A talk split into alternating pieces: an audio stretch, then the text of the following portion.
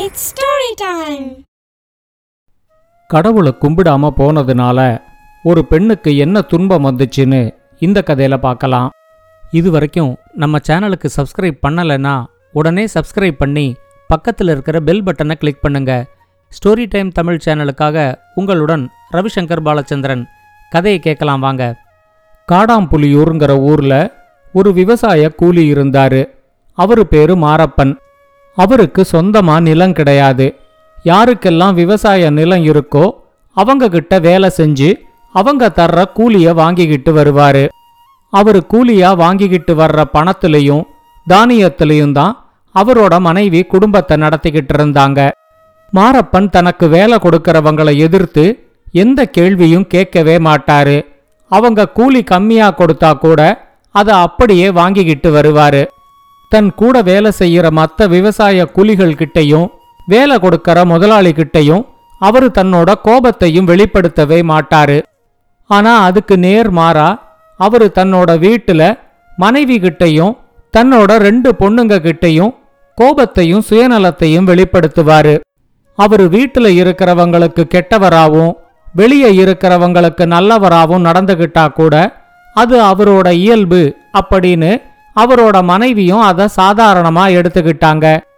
மாரப்பனுக்கு ரெண்டு பொண்ணு. ஒருத்தி பேரு வீரவல்லி இன்னொருத்தி பேரு தீரவல்லி. ரெண்டு பேருமே நல்ல புத்திசாலியா இருந்தாங்க.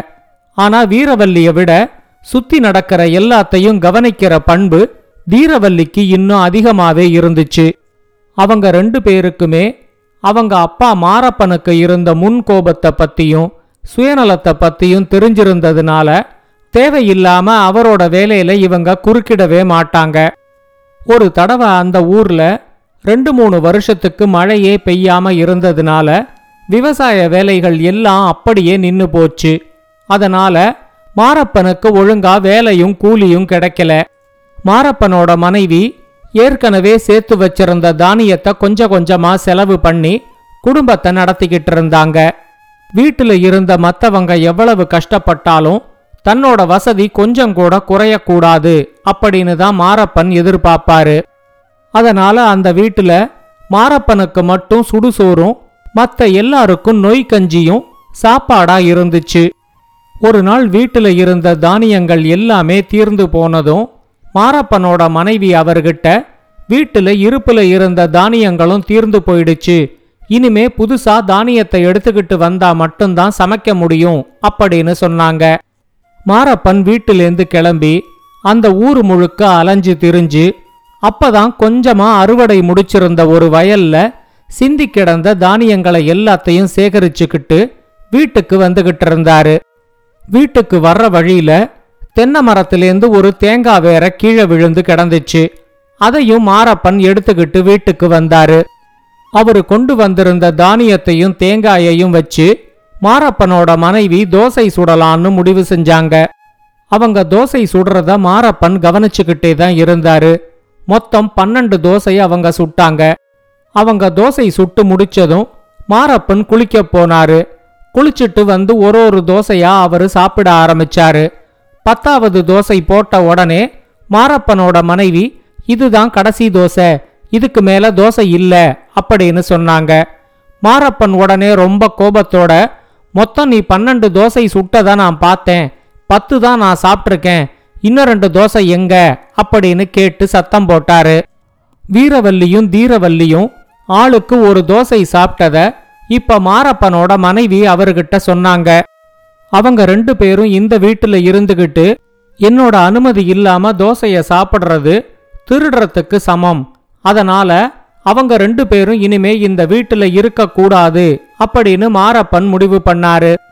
மாரப்பனோட மனைவி எவ்வளவோ எடுத்து சொல்லியும் அவரு தன்னோட முடிவை மாத்திக்கவே இல்ல.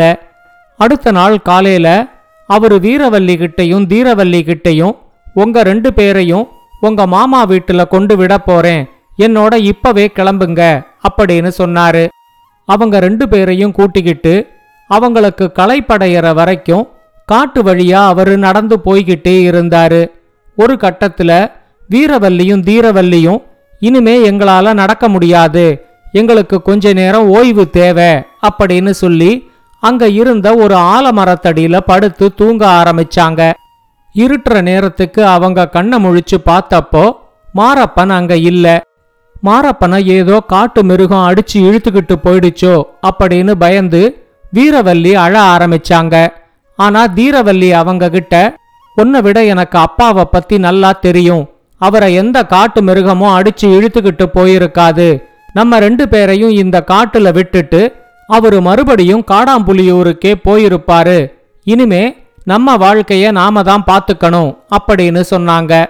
அவங்க ரெண்டு பேரும் அன்னிக்கு ராத்திரி முழுக்க அந்த ஆலமரத்துக்கு மேலேயே தங்கி இருந்துட்டு அடுத்த நாள் காலையில எழுந்திருச்சு கால் போன போக்குல நடந்து ஒரு கிராமத்துக்கு வந்து சேர்ந்தாங்க.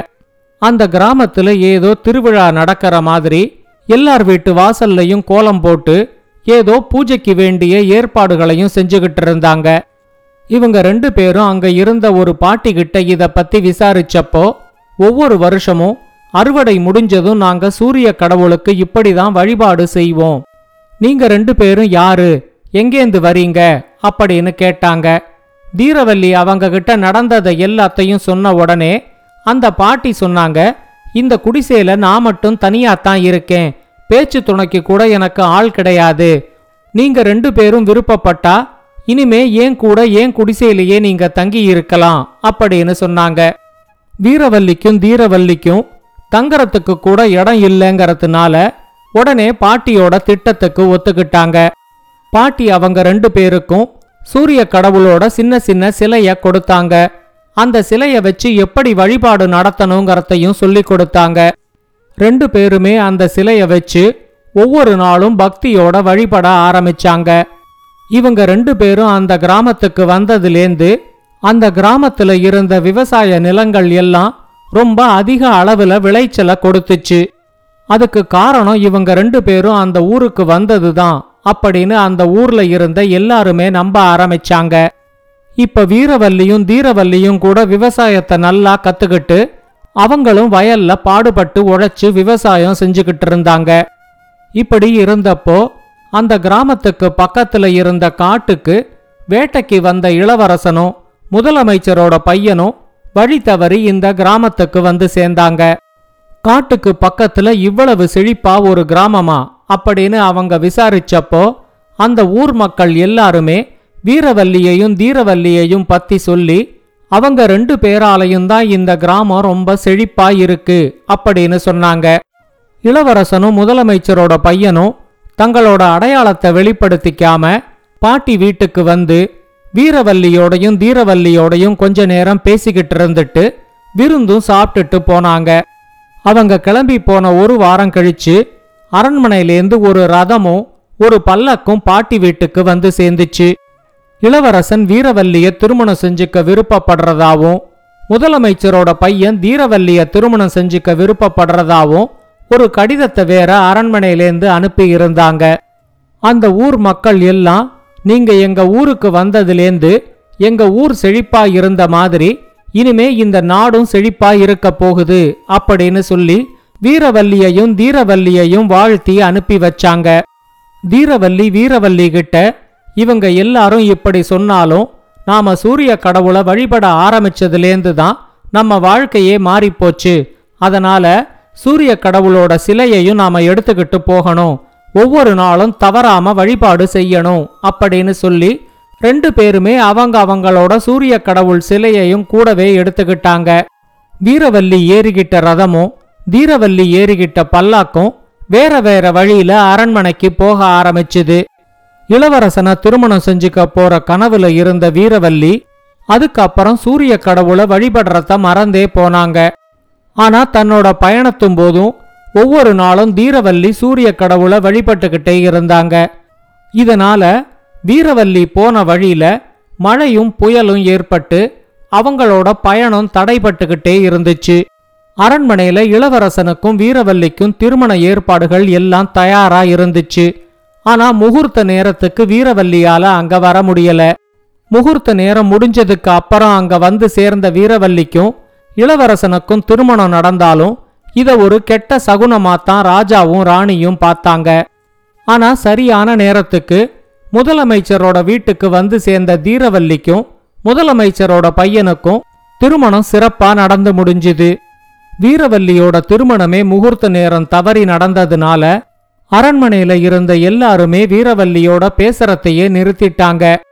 வீரவல்லி அவங்களோட அறையில தனிமையில இருந்து தன்னோட வாழ்க்கை இப்படி ஆயிடுச்சே அப்படின்னு வருத்தப்பட்டாலும் சூரிய கடவுளை வழிபாடு செய்யறத பத்தி மறுபடியும் அவங்க நினைச்சு பார்க்கவே இல்ல. இதுக்கு நடுவுல வீரவல்லிய மறுபடியும் கொண்டு போய் அவங்க கிராமத்திலேயே விட்டுட்டு வந்துடலாம். அப்படின்னு அரண்மனையில ராஜாவும் ராணியும் முடிவு பண்ணாங்க. இளவரசனுக்கு இதுல உடன்பாடு இல்லைன்னாலும் ராஜாவையும் ராணியையும் எதிர்த்து அவனால ஒன்னும் செய்ய முடியல. அவன் தன்னோட நண்பன் முதலமைச்சரோட பையன்கிட்ட இத பத்தி சொன்னப்போ வீரவல்லிய மறுபடியும் கிராமத்துல கொண்டு போய் விடுறத விட வீரவல்லி கூட இருந்தா அவங்களுக்கு கொஞ்சம் ஆறுதலா இருக்கும். அதனால எங்க வீட்டுல கொண்டு வந்து விட்டுடு அப்படின்னு சொன்னான். இளவரசனுக்கும் இது ஒரு நல்ல யோசனையா தோணிச்சு. அவன் உடனே வீரவல்லிய கொண்டு வந்து தீரவல்லியோட வீட்டுல விட்டுட்டு போனான். இவ்வளவு நாள் தனிமையில இருந்த வீரவல்லிக்கு தீரவல்லியோட குழந்தை ஒரு மிகப்பெரிய ஆறுதலா இருந்துச்சு. அவங்க அதிக அளவு நேரத்தை அந்த குழந்தையோட செலவழிக்க ஆரம்பிச்சாங்க. அப்பதான் ஒரு நாள் தீரவல்லி வீரவல்லி கிட்ட நீ ஏன் சூரிய கடவுள் வழிபாடு செய்யறதையே நிறுத்திட்ட? அப்படின்னு கேட்டாங்க. வீரவல்லிக்கும் இப்ப தன்னோட தவறு நல்லா புரிஞ்சிச்சு. சூரிய கடவுளை வழிபாடு செஞ்சுகிட்டு இருந்த வரைக்கும் தன்னோட வாழ்க்கை வேற மாதிரி இருந்ததையும் அந்த வழிபாடு செய்யறத நிறுத்தின உடனே தன்னோட வாழ்க்கை வேற மாதிரி திசை மாறினத்தையும் அவங்க இப்ப புரிஞ்சுகிட்டாங்க. அவங்க அன்னியிலேந்து மறுபடியும் சூரிய கடவுளை வழிபட ஆரம்பிச்சாங்க. இந்த வழிபாட அவங்க ஆரம்பிச்ச உடனே மாற்றங்கள் கொஞ்சம் கொஞ்சமா தெரிய ஆரம்பிச்சது. அந்த நாட்டு ராஜாவும் ராணியும் பல புண்ணிய நதிகள்ல நீராட போகணுங்கிறதுக்காக இளவரசனுக்கு ராஜாவா பட்டம் கட்டிட்டு அவங்க ரெண்டு பேரும் அரண்மனையிலேருந்து கிளம்பி போனாங்க. தீரவல்லியோட குழந்தை பிறந்த நாளுக்காக முதலமைச்சர் பையனோட வீட்டுக்கு வந்த இளவரசன் அங்க வீரவல்லிய பார்த்துட்டு நீ மறுபடியும் அரண்மனைக்கே வந்துடு அப்படின்னு சொல்லி வீரவல்லிய அரண்மனைக்கே கூட்டிக்கிட்டு போயிட்டான். கடவுளை வழிபடாம இருந்த இந்த ரெண்டு வருஷத்துல தனக்கு ஏற்பட்ட கஷ்டங்களையும் மறுபடி வழிபட ஆரம்பிச்ச உடனே எல்லா கஷ்டங்களும் தீர்ந்து போனதையும் வீரவல்லி இப்ப நல்லாவே புரிஞ்சுகிட்டு இருந்தாங்க. அதுக்கப்புறம் அவங்களுக்கு அரண்மனையில எவ்வளவு வேலை இருந்தாலும் ஒவ்வொரு நாளும் சூரிய கடவுளை வழிபடுறத மட்டும் அவங்க நிறுத்தவே இல்லை. இந்த கதையை பத்தின உங்களோட கருத்துக்களை ஸ்டோரி டைம் தமிழ் யூடியூப் சேனல்லையும் பாட்காஸ்ட்லையும் பின்னூட்டத்தில் கமெண்ட்ஸாக பதிவு பண்ணுங்கள் இந்த கதை உங்களுக்கு பிடிச்சிருந்தா லைக் பண்ணுங்க கமெண்ட் பண்ணுங்க ஷேர் பண்ணுங்க. மறக்காம ஸ்டோரி டைம் தமிழ் சேனலை சப்ஸ்கிரைப் பண்ணுங்க. அப்படியே பக்கத்துல இருக்க அந்த பெல் ஐகானை கிளிக் பண்ணுங்க.